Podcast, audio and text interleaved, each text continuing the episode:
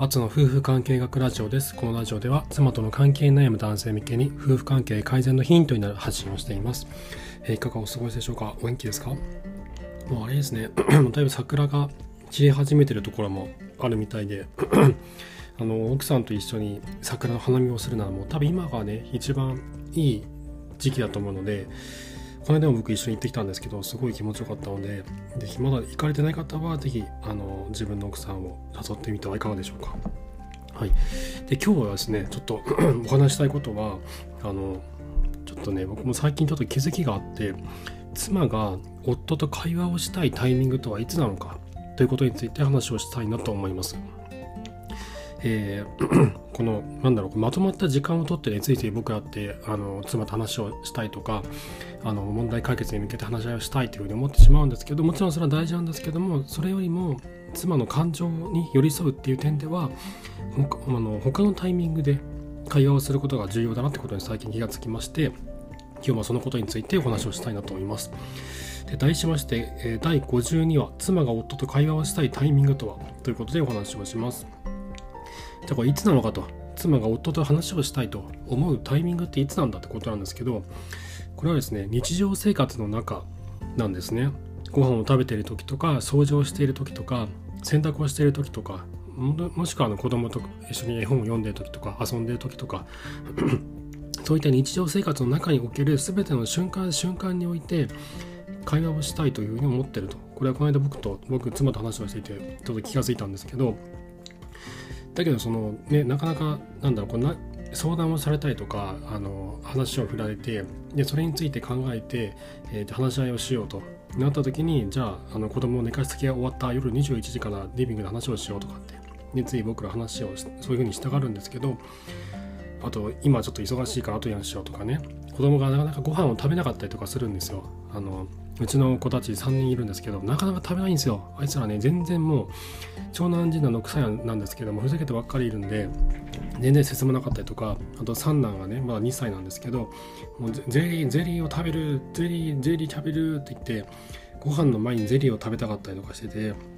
もうそれをこう制しながら話あのいやもう早く食べてくださいってこうやってる時にこう妻が職場の話とかこういろいろしてくれたりするんですけど、まあ、絶対話がね僕頭に入ってこないわけなんですよ。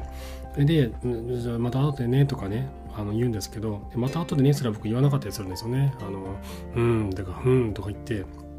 あの今聞けないから後にしてくれみたいなことを分かってくれると思ってそういうことをしてしまうんですけどだけど妻にある日言われたんですよね。あの私は生活の中で会話をしたいんだということを言っていてまとまった時間を経ってそこで話をするんじゃなくて毎日の生活の中でふと思った話こととかあの自分の心の中にこう芽生えた感情とかその日にあったこととかを話したい時に話したいんだということを言っていたんですね。でこれについて僕ちょっと考えてみたんですよ。であのななんでそうしたいのかなっていうのを考えたんですけど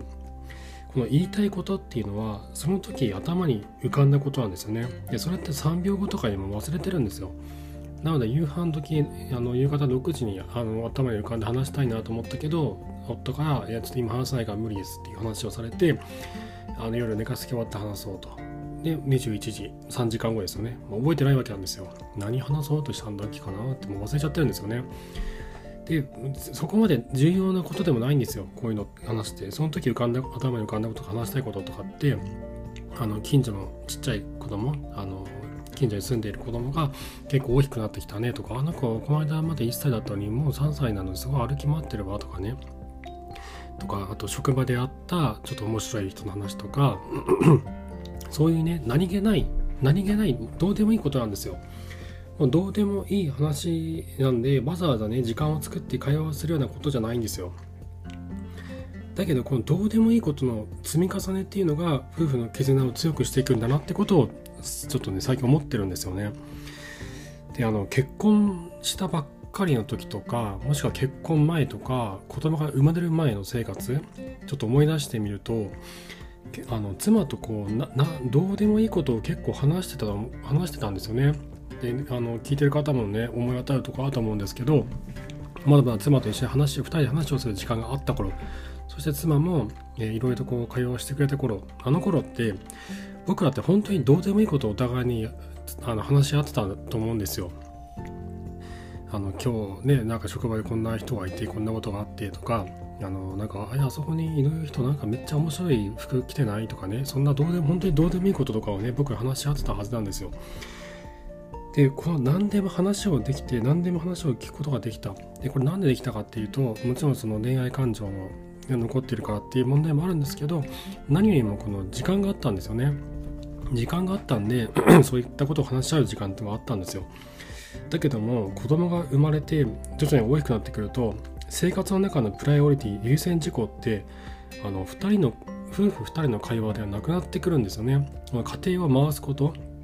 になってきちゃうんですよ。でそうなってくると夫婦2人でどうでもいいことを話す時間って本当にないんですよね。でこれが話す時間どうでもいいことを話せないっていうことこれがあの夫婦の絆を弱くしていくんじゃないのかなと思うんです。ということはこの妻とどうでもいいことを話す時間っていうのを作るつまり妻と感情を共有することの優先度を上げるっていうのが重要なんだろうなと思うんです。あんなことあったなこんなことあったなとかあのあんな面白いことあったねとか嬉しかったこと楽しかったこと悲しかったことこういった妻との、えー、感情自分の感情妻の感情これらを2人で共有することそれによって人はどんどん変わっていくじゃないですか。で今自分はどうなってるのか何を感じているのか何を考えているのか自分は今どういう人間に変わっているのかってことを妻に知ってもらうことができるんですよね。そして妻もどんどん変わっていくんですよ。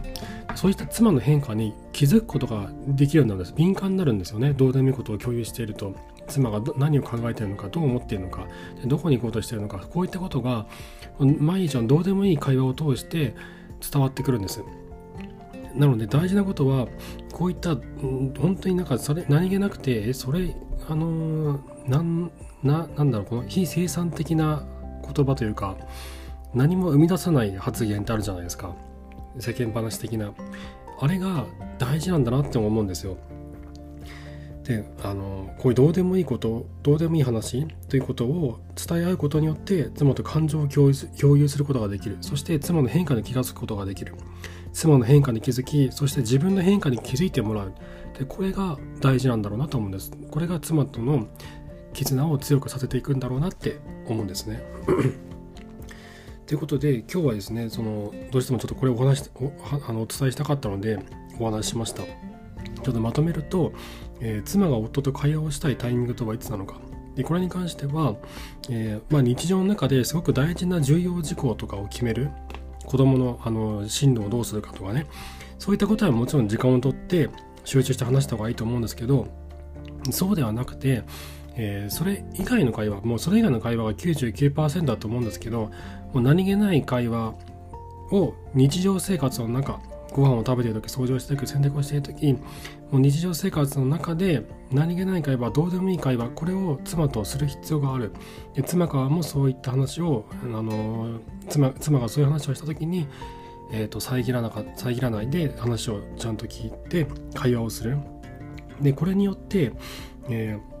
妻と感情を共有することの優先度を上げることができると。そして人はどんどん変わっていきますので妻の変化にいち早く気づくことができて自分の変化にも気づいてもらうことができるこれがお互いのお互いに対するこの認識を、えー、なんだろう正しく把握することができるので夫婦関係夫婦の絆を強くすることにつながっていくのではないかなと考えております。はいということで今日は、えー、妻が夫と会話をしたいタイミングとはということについてお話をさせていただきました。えーと、質問箱の方でご質問とかあのお悩みなど募集してますので、ぜひそちらもご利用ください。あと、妻との関係改善に向けて進む道というのは本当に真っ暗な暗闇に満ちているので、えー、その時に僕は一緒に歩んでくれる人が欲しかったなと思ってます。今だったら僕がそのいった存在になれると思っていますので、妻との関係悩んでる方、何をどうしたらいいんだと、自分は今どこにいてどこに向かっているのかわからないと、という方はぜひご連絡をください。ノートのサークル機能を使って、アツの夫婦関係カウンセリング、えー、松明という名前で行ってますので、検索していただければと思います。はい、えー、今回も最後までありがとうございました。それではまた。